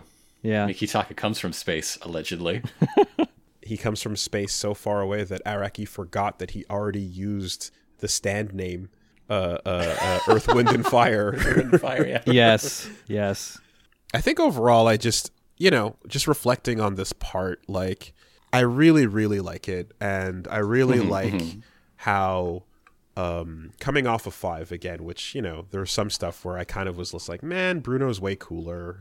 The story should have been about him, you know, and and and uh, Diavolo was unfortunately not much to be honest. I kind of felt Diavolo was a really weak villain. It just felt really nice to see overall like a setting that is different, you know, like is a very unique, fun setting that is, you know, like you're trapped in an all girls prison and then uh, you get again the, the the the female protagonist. You get the uh, Jolyne is an awesome like you know she carries on the legacy spot on and then some. Uh, there, a lot of the JoJos kind of have the it's like the the odd part JoJos are like the the the stoics and Mm. the even parts are the wild cards. You know. Yeah. Um, You know, yeah, there is something to that pattern, huh? yeah, blue oni, red oni, as they call it, right? Like, and so she comes in, and she's the daughter of a stoic, so she too is one, but like she still got that little wild streak in her, and um, it just it felt nice that like you know such a strong new protagonist kind of stepped in you know, over the last part, and strong antagonist as well. We, we talked about the strength of Pucci. Just yeah, I felt like part six really was firing on all cylinders, and and um, I, I just love like how much of that you know felt like a, a, a it did feel like a nice way for uh, the the JoJo we know to end. I just really, really, really hate the terrible J- Dio sons, and I'm gonna bring it up one more time because man, Dio's so cool, and they suck, and and then I think wasn't there a panel? I think they suck in fun ways. You know, I think I'm trying to they suck in ways that reflect on Dio Interesting, Perhaps so, right? Maybe there are aspects of his personality, you know, that we're seeing manifest. Uh, I wasn't there something about like I want to say there was like a paragraph in the manga that was like um, Giorno was busy and didn't like show up or so- something like that. Like it's like I forget what it was, but it's just like yeah, like Giorno was a I think of- I'm, I might have seen that circulating as like yeah uh, uh, an author's note in an interview maybe or or Yeah. like in the back matter of a volume release maybe I don't something like that. yeah it, it, it's just you know it's one of those little bits where it's like yeah okay so you know the hand wave on that um and then the last little bit too is like there's another really great meme which is every jojo villain and then a picture of a tv remote control and just like every villain points to a button so like the pause button is dio the rewind button is kira right the fast forward button is uh um Diablo. Diavolo, exactly, right? And I think like was this like skip? I'm trying to think. Like I forget. I think it was like yes, chapter skip or something is like for you know made in heaven, and um, and there's another button that pertains to a protagonist to a, an antagonist we haven't talked about yet from a future part. Yeah. you know, and so it's just kind of like, oh yeah, we've we've completed the remote control sequence of just like every button here applies to a, a JoJo antagonist. You know. That just reminds me of a different recap, like with a, a guest we did for part five, where the the it was brought up that the the power of uh, Diavolo's stand was just the the remote from the movie Click. I think I think that's what it was. That was even that episode's title. Yes. Oh yes, right, right. I, I can't remember if it was Sylvie or Morgan, but one of them. yeah, yeah. Uh, yeah, I think at some point, like I was, there's one of the podcasts I was doing was I was describing like Epitaph is just like having a Twitch chat for real life. My my favorite button on my remote is the one that says "Turn into squirrel." Yeah. Make hands squirrel. I I hate when I accidentally sit on that one on the couch though. It's- I was eating. Uh, God bless Kars. He turned his hand into a squirrel, and then like he also licked his lips when he felt the sunlight. Like he knew, he knew how hot he got. yeah, no, part six is just wonderful. Um, and uh, like uh, it, it's it's been a journey, and and coming back around now, especially just hearing Araki's thoughts and and sort of seeing the more optimist point of view on things has uh, it, it's made me have a new appreciation for it, and seeing it animated as well, and and the end of this journey, and then the credits that they went into that are just you know saying goodbye to the whole part. I was like, yeah, no, seeing it animated has helped me like appreciate this a lot more, you know, in its in its tone and its pacing. Um, Yeah. even though it's kind of fast, I just really, really hope that we don't get a binge drop of the episodes ever again because that really killed the momentum. I like Yeah, it week I to just- week. Same. like uh, I am really excited every Suletta Sunday for for people reacting to to Witch from Mercury, and if that hmm. existed for for JoJo, mm-hmm. like okay, I, I would have to like keep myself from getting spoiled for the purposes of this show, mm-hmm. but it would be so much fun. It would be so much better. Yeah. Every part before was so awesome just anticipating what's coming next and getting excited. Um you know currently i have that like yeah attack on titan same thing. You're just like you know it's so funny speculating and talking about what's going to happen and stuff. So i just am like i feel like a lot of that went away because this dropped and it was so awesome when we first saw it. And shout outs kira buckland. She got the the, the, the role of a lifetime finally. She was and then it just kind of went away you know? Um the the, the binge drop just it, it doesn't go hand in hand with the excitement that is JoJo season. I, I I don't know what they're gonna do when it comes to animating horses, and I hope they Oh figure it out. but I I just started reading part seven for the first time like a week or two ago, and yeah, like within a couple chapters, like how are they going to animate this? we don't know. It's gonna film a bunch of horses and rotoscope it. Like, That's- Yeah, that's- so so it this might is somehow be cheaper.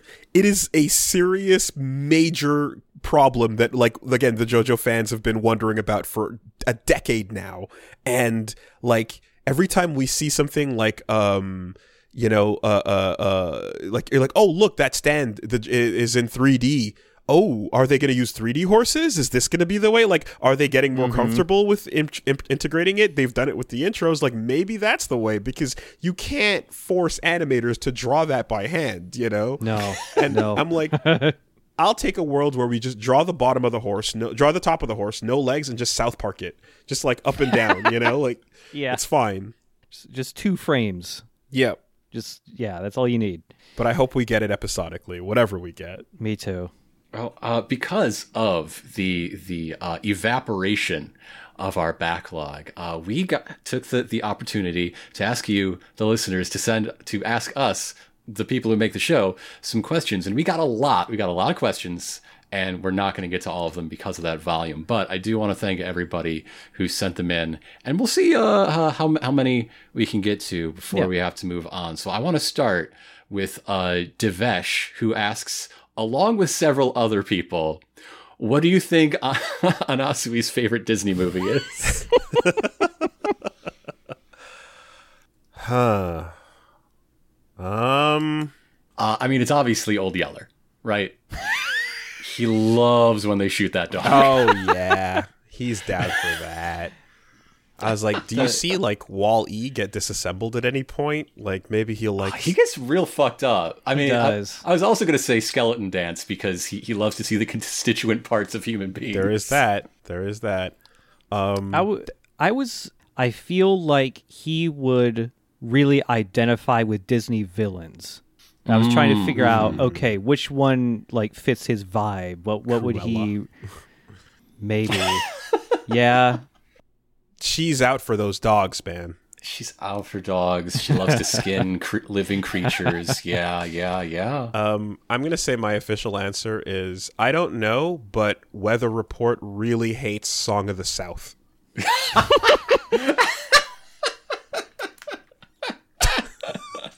Yeah. it's the one memory he still has. Not a fan. Not a fan of Yeah, that one. yeah. Don't take him to Splash hatred. Mountain.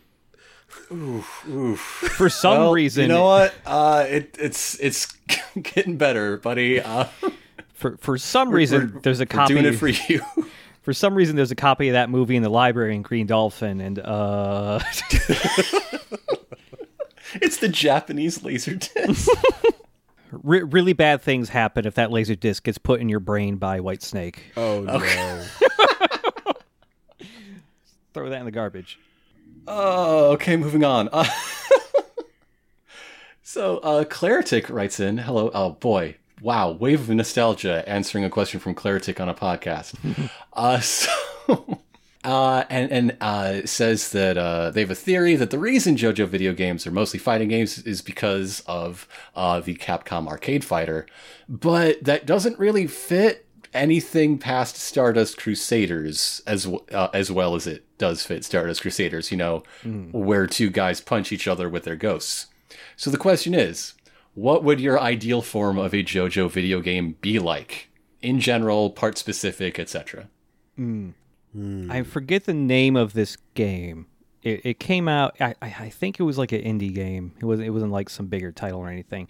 But there was a game that was essentially a fighter where it was like a, a kind of turn-based thing where you would have a certain amount of time in your turn to grab any joint on like the, the skeleton of the the model of your fighter. Toribash. ex- Toribash, yes, Toribash, but stands. So it's entirely just uh, doing very minute like planning of movement and motions and like whatever abilities your particular stand has. And then at at the end, just like Toribash, you can see the whole fight play out in real time. Let me take that excellent answer and go one step further. Toribash inspired a, a more recent game that came out this year called Yomi Hustle.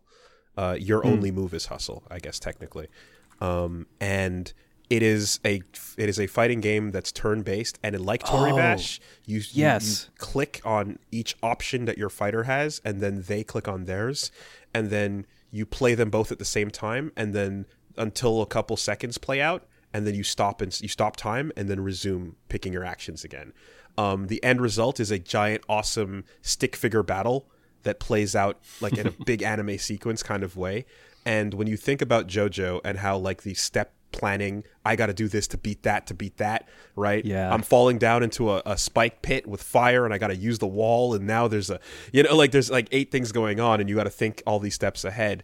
It really lends itself to that because uh, in each turn you see the ghost of what's about to happen and you can select your opponent's actions to predict they're probably going to pick this, so I'll do that instead. Um, and you have to think like a JoJo protagonist to overcome the odds. So you had a really great answer with Toribash, and uh, this game, Yomi Hustle, like Yeah, is yeah. like the next step of that for sure. There's no way to do like real Galaxy Brain JoJo fights in real time. It has to be something like that or some type of strategy game, something where you can actually plan out moves. Yeah. Um, where space is involved. I feel like uh, you know the CyberConnect games really just kind of they were great fan service, but not great in terms of the gameplay elements. You know, with Eyes of Heaven and All Star Battle. Um, The Seventh Stand User was this uh, fan RPG that was kind of cool. Played like Dragon Quest, did a lot, and was a fun thing where you had to do a personality test to determine what kind of stand you'd get. Yes. Um, but yeah, I agree in that you'd need something that had a larger, like, outsmarting the opponent kind of aspect to it um, that I don't think any of them really had. Uh, also, there was um, a JoJo um, Battle Royale game that came out in arcades um, called The Last Survivor. And I don't know how that went, but I'm still mad at it because missed opportunity to call the game The Last Stand. Oh, shit. Yeah, that's a better name. Terrible. Uh, if I were to make a JoJo's Bizarre video game, uh, I, I would have it set in Morio. It would be like a, a part four sequel, and there would be no stand fights, or or like it would not be about stand fights. It would play out like uh, uh like a like a PC ninety eight dating game where you are just living your life and trying to uh uh like choose between your priorities hour by hour uh, just living life in the weirdest city in the world. and like stand fights would happen, but it would be entirely predetermined. You just watch a fun little cutscene of something very silly happening. But what the game's really about is it. Yeah, it, it's going to school and going to uh, okay, which cafe? Do you have enough money to to get the good sandwich? Or We go to that's what the game's really about. Yes. Yeah. That's great. That'd be a lot of fun. And I mean, revisiting Morio is, is is always great, obviously. So there's there's the new spin-off manga now, Crazy Diamond's Demonic Heartbreak, where they go back to Morio. Yeah, it's it's it's awesome that you have this JoJo fictional town where you can just use it as a setting, and I, I totally agree. I would love to just hang out there. Uh, Zane writes in, hi Zane, thank you, uh, and says, hi there, love the show, and you guys too. I was wondering, when it came to Jotaro's parenting style, or lack thereof, did it ever cross your mind how if his dad was always busy with jazz and never around for his kid, influenced his parenting style? Even though we never see uh, uh, Grandpa Cujo, Jotaro doesn't seem to hold any ill will to his dad for not being present, and that could be why he thought being an absentee father was fine. I, I mean, mean- maybe uh, you know, or like it's okay if they're not around as long as they're in a coma and you're fighting to save their life. That's good enough, right? That's his idea of a parent. his his idea of a parent is a, is a working specialized professional who travels around the world doing his job. That's that's what a dad is to him. Mm-hmm. so you know there might be something to this. Yeah, and we really never got much insight into like what kind of person her mom was, you know, but there's a photo, but it's like what Yeah. who like a lot of a lot of ladies loved Jotaro over the years, but like who's the person that he actually settles on? Is it the one who's not going to bother him while he stares at marine life? Like it, it's just so hard to fathom Jotaro got that far. Mm-hmm. You know, mm-hmm. how did he do mm-hmm. that? How?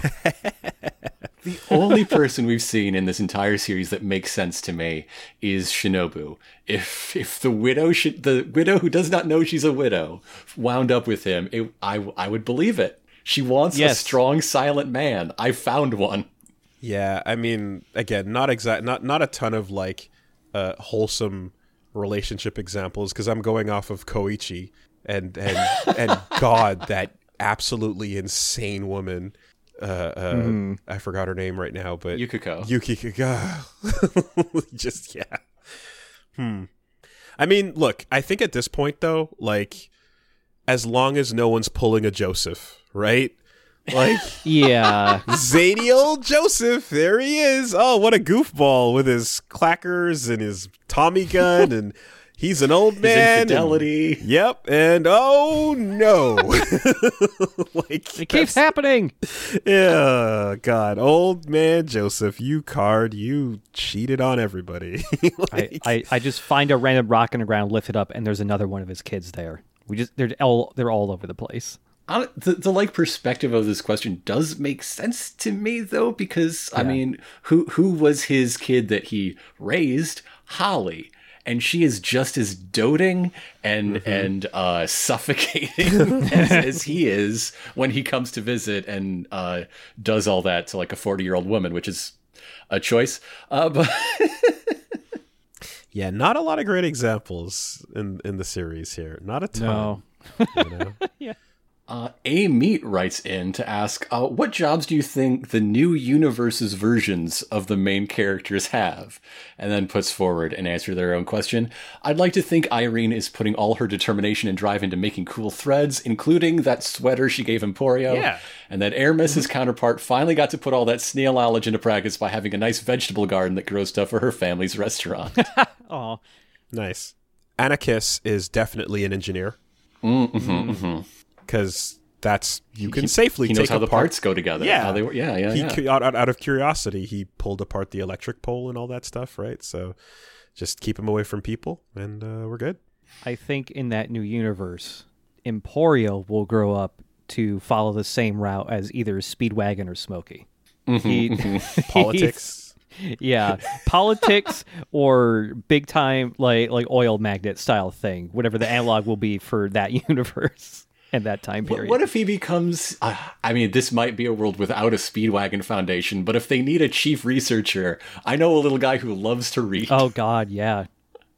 I mean, I could just I could see him being like a, a coach for the Cubs, not a player. You know, dress for the job you want. That's what they say. Yeah, Uh, yeah, not the fighter, but you know he's he's got the info and he's he, he loves him. You got another thing in that library of his while while he was in prison is just like just records of all of the games over the past you know however many years, uh, and it it helps. It's working knowledge. Yep.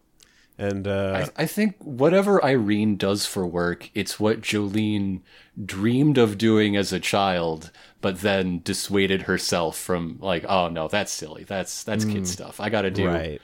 Something serious. Just just an office job somewhere probably, which sucks. uh, Wes is still delivering juice. Got to deliver juice for the juice man. Meat also has a bonus question. Would Jolyne have won if she hadn't vowed to never jerk off? The final battle was during the new moon, which by her calculation is the least horny time. Uh, if only she was not master of her domain. Uh, boy, If if her wrists were a little more limbered up, maybe.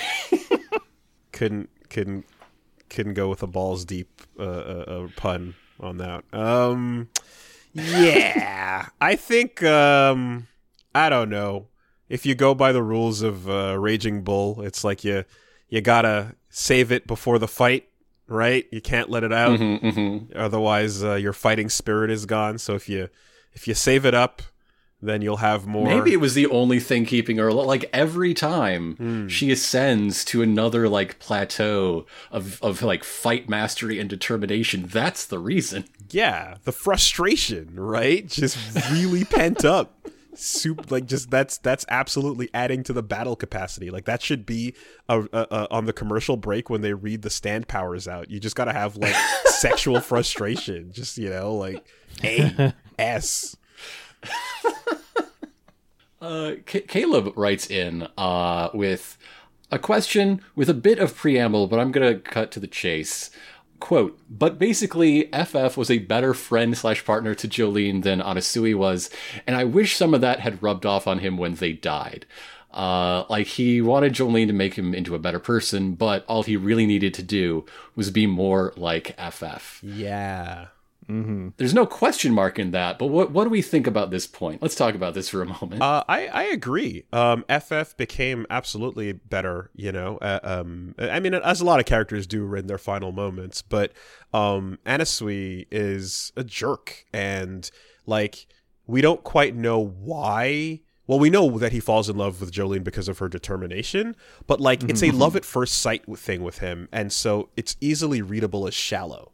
Um, and the Right, fact that he right. obsesses over it later doesn't do anything to like persuade you that this is like pure, quote unquote. You know, like it still feels sketchy the whole way through. Um, it's just like, well, the situation sucks, so we're gonna go with it, and we really need Diver down. Uh, but you know, like I think um, it, it, it does absolutely like you know leave you like like sketched out the whole time. Uh, FF is, is is a great friend. I do like that when the moment of motivation is kind of coming through at the end of the the um the weather report, the heavy weather fight, like you do see that FF gets named right as one of the motivating factors. Like we, Yep. yes, yes. you know, we came this far, and all the people that we lost along the way, including FF. Like eh, so, there was an acknowledgement that the that the the the creature that he called her, the it, you know, um, was still worthy of acknowledgement, even if it was like after dying. I feel like you know because there there are a couple different scenes throughout the anime that are anime original things, and like several times in the past, especially in uh, Stardust Crusaders, those new scenes they add in are frequently like smaller character moments to make just certain events that happen a little more fulfilling, a little more uh, meaningful for for that character. For instance, when they had Ermes uh, learn about FF's death and and pour the pour pour some water out the window in in honor of her. It feels like that could have been a new anime original thing they could have done was you know have that reflect more on Anasui in the end if they had you know the time and budget for more than 38 episodes I think they really wanted um, I- they wanted Anasui to not be they wanted him to be a conflicted character. They wanted you to feel weird about this guy. And like the reactions to him are like you know clearly like intended where it's just like yeah that you're just a you're a you're a, a psycho. You've killed people. You're in love with her and you're here for those reasons, but and ultimately we kind of need you on the team. But like, I I, I think um the human like there could have been more humanizing efforts, you know, if there if that's what Araki wanted, but I think they were like deliberately left kind of where they were. Um, you know, he gets a he gets a bit of a bone towards the end of the series, but uh, like like with heavy weather, right? You kind of see like, oh, there's a reason why Weather Report is this upset. He's got really good reasons to hate everybody, and still not okay. But Yeah, th- that's a different flashing button with the radioactive sign. yeah, yeah, yeah. I think uh, I think they they they left Anasui in this like morally ambiguous place deliberately. You know, you're not supposed to be like fully on board at the by the end. you know, I just noticed. I was curious. Nobody sent in a question about Weather Report. Like nobody Aw. wants to talk about that. Damn, that Man. sucks. Um, I mean, none of us brought it up earlier either. I but- got a, I got a question about Weather Report. Sure, Yeah. yeah. when you see how he uses his powers to evaporate blood, freeze it into an icicle, and then beat the blind priest while bleeding out with no legs. How garbage is Storm's usage of her powers in Marvel? She doesn't even turn anyone into snails. Come right? She's not unlocked the true Right? potential. Once upon a time, there was a real tornado that picked up a bunch of frogs and dropped them from the sky. Technically, that was a weather phenomenon. Therefore, my mm-hmm. power lets me rain frog. Like, come on, mm-hmm. you know, so much more creative usage of like weather control. I remember just like that fight versus Pucci was what made me go, oh yeah, like fuck Storm's abilities. Like she's not being anywhere near as creative as she could be. And I like Storm. uh, Andy writes in uh, to talk about you know how part six ends by by making a brand new world and and setting aside the old one, and says uh, I would have loved a Josuke Giorno Jolyne arc or something with a grown up uh, Shizuka. The invisible baby. Is there anything you or your guest would like to see explored more before the timeline reset? Tell me your fanfic. Uh, I mean, I really enjoyed that Rohan nod. Um, I- that was that was very satisfying. Um, yeah, I think to I my my fanfic would have been to bring Giorno like involve like have a cut to Giorno for some part where that whole Dio's kids thing is going down and like use that opportunity to fix him and them and or spell out what Dio's kids legacy is supposed to be, you know?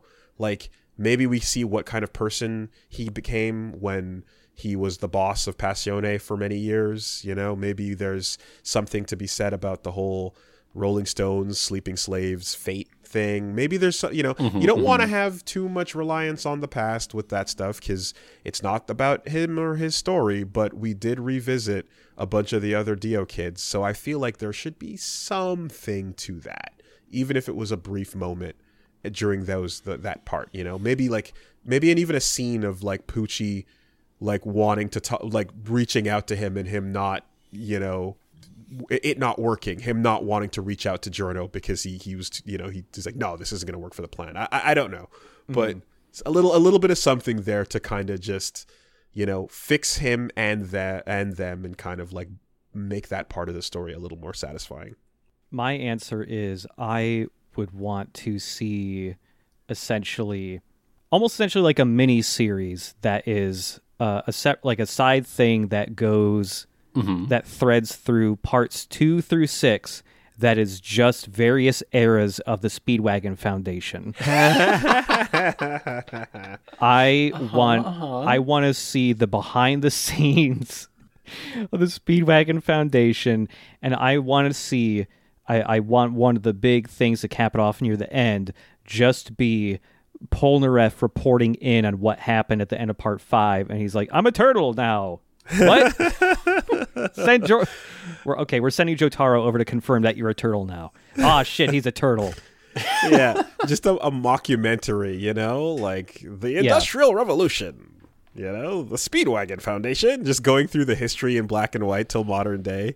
Yeah, yeah, that'd be wonderful. One question does uh, try to play along with the bit of the Speedwagon Foundation uh, benefiting heavily from Operation Paperclip, and uh, Yeah. so so thank you to G for that uh, note. Uh, No. But what what I would want, and I I'm on record uh, uh, wanting this since this character was introduced, is a story where Shizuka, the the invisible baby, becomes the new JoJo, and like again, shout out to the Shizuka Joestar project for for uh, being a large group of fan collaborators making just that sort of thing happen. But uh, in in- in my idea, she's 13 years old, and the first chapter is Joseph's funeral, and the whole family having to react to like. You're not related to us anymore in kind of a real way. and she's just this like really gung ho. She wants her turn. She wants a bizarre adventure, like sort of scrappy do-ish, and like doing uh, her own birthmark and magic marker. and everyone else is like, "You fucking idiot kid! You don't want this." This yeah, yeah. Uh, the one kid that like he treated right too. Like, yeah, that could be interesting And, for like, sure. Josuke would definitely enjoy her, but enjoy her as a novelty, as a toy, and not a person. and she doesn't realize she's being like belittled in that way. Yeah, Also, she renames her stand Potty Mouth because uh, it's just better music than Achtung Baby. Uh, and and uh, as a non-infant has figured out that it's not invisibility, it's light manipulation. So she can be invisible but also reflective, or go Vanta black, or refract light. sure. So there's all sorts of weird, like setting people on fire with like uh, sun lensing. Is probably the first thing she does. Um, that's great. That'd be a lot of fun. And and that actually does remind me too that like something part six related that like a, something I would have wanted, but it already exists is the fan comic that is uh Josuke taking care of baby Jolyne.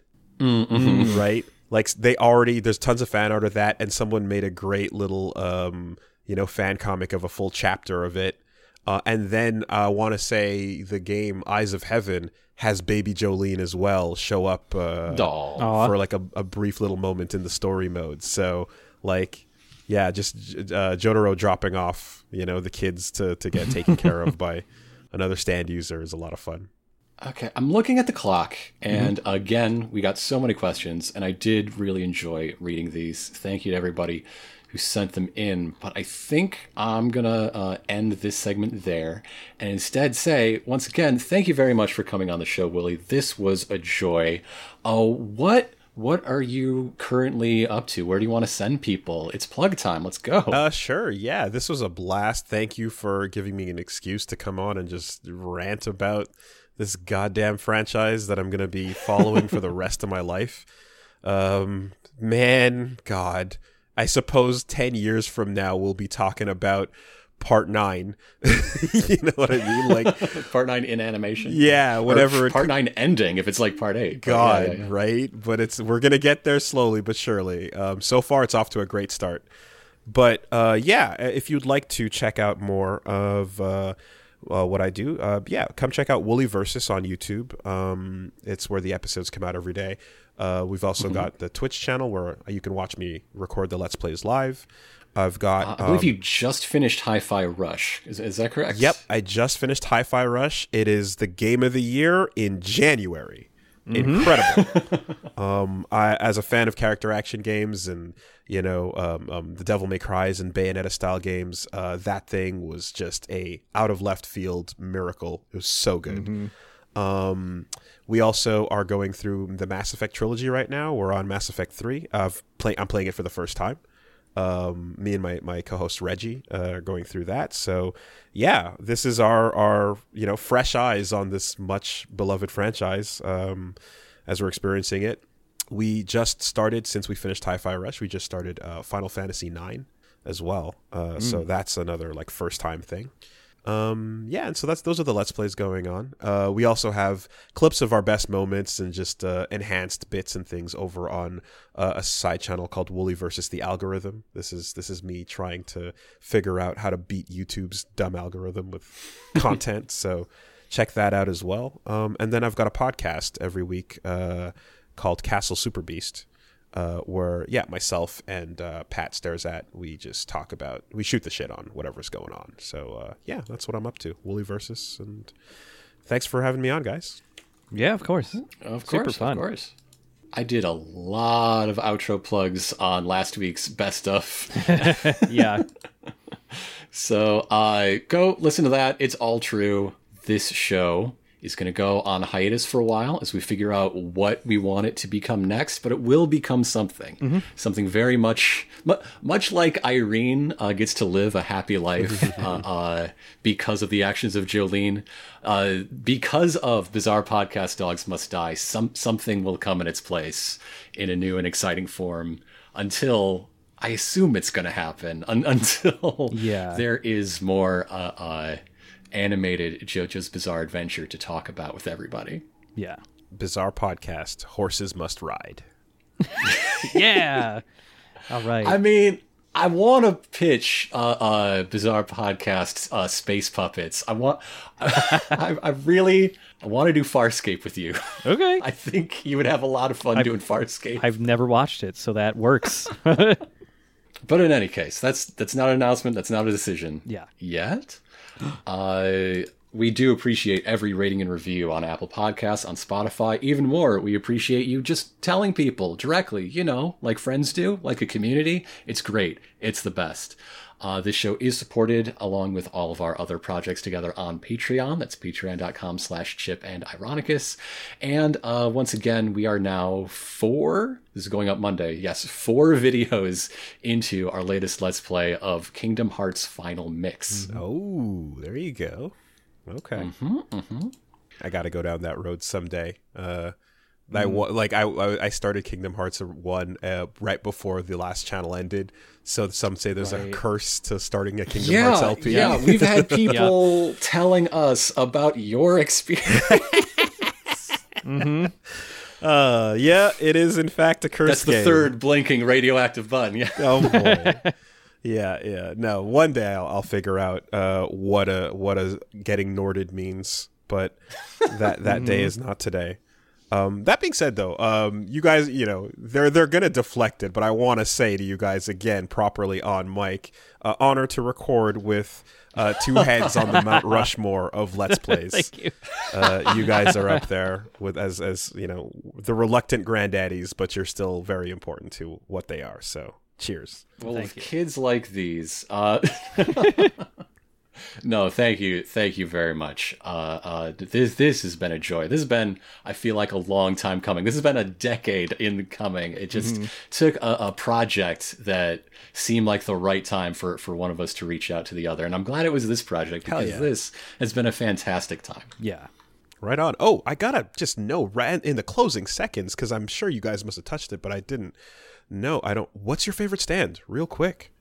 Oh shit. Oh, by what metric? Oh my gosh! That's- oh my, that's there's so many. Uh, oh, like six parts. We ended all one to six. Just real quick. What's your favorite stand? Hmm. See, the thing is, this is the sort of question, like, you know that that like Billy Eichner clip where he's just like, name a woman, and you can't do it. like, Is it okay? Is it I'm, is it a punch? I'm caught by the choice paralysis. That is no. As soon as I name one that it's one of my favorites, tomorrow when I'm editing this, like, oh, I can think of three more that I like better than that. Wow, But- that's crazy. If you don't, if you, I thought you would have like had one of those sitting as a as a thing, huh?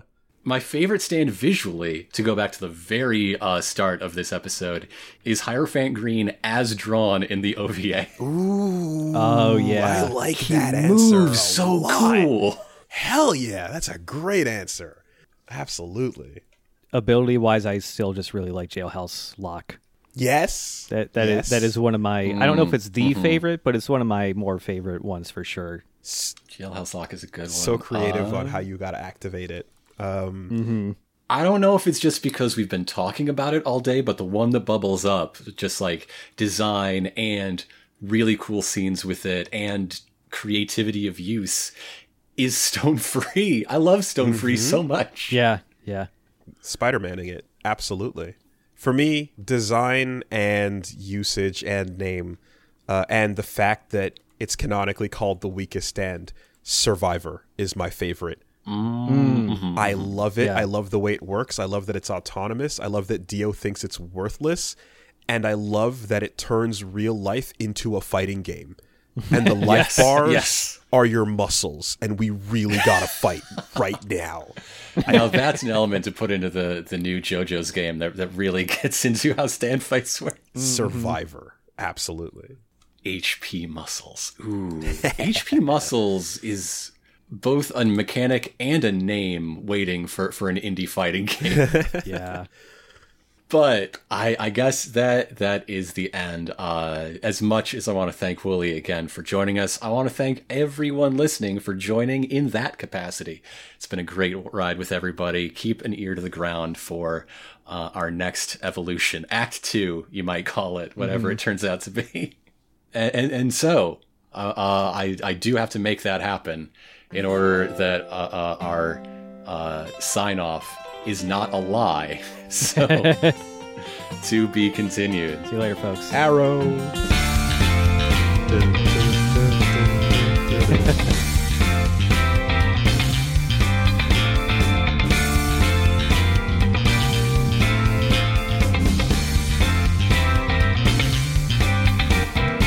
I mean, it's it's one thing to kind of walk through the steps of you know C-Moon and and what was going on mm-hmm, there and stuff, mm-hmm. and then it's another to hit this moment, the most debated, insane I can only imagine. sequence in all of JoJo, and if you're calling me in, I'm honored, but I assume we're gonna have to talk heavy theory because it's people are still trying to figure it out. I, I- so I have to assume that's that's wel- it's going to be a little Yeah, like, yeah. more high level, as you said, with the discussion. Thanks for sticking around to the end. Uh, your reward is one last plug. Don't forget, Sex Archie is coming back at you this Saturday, April 1st. Yes, really, I'm not kidding.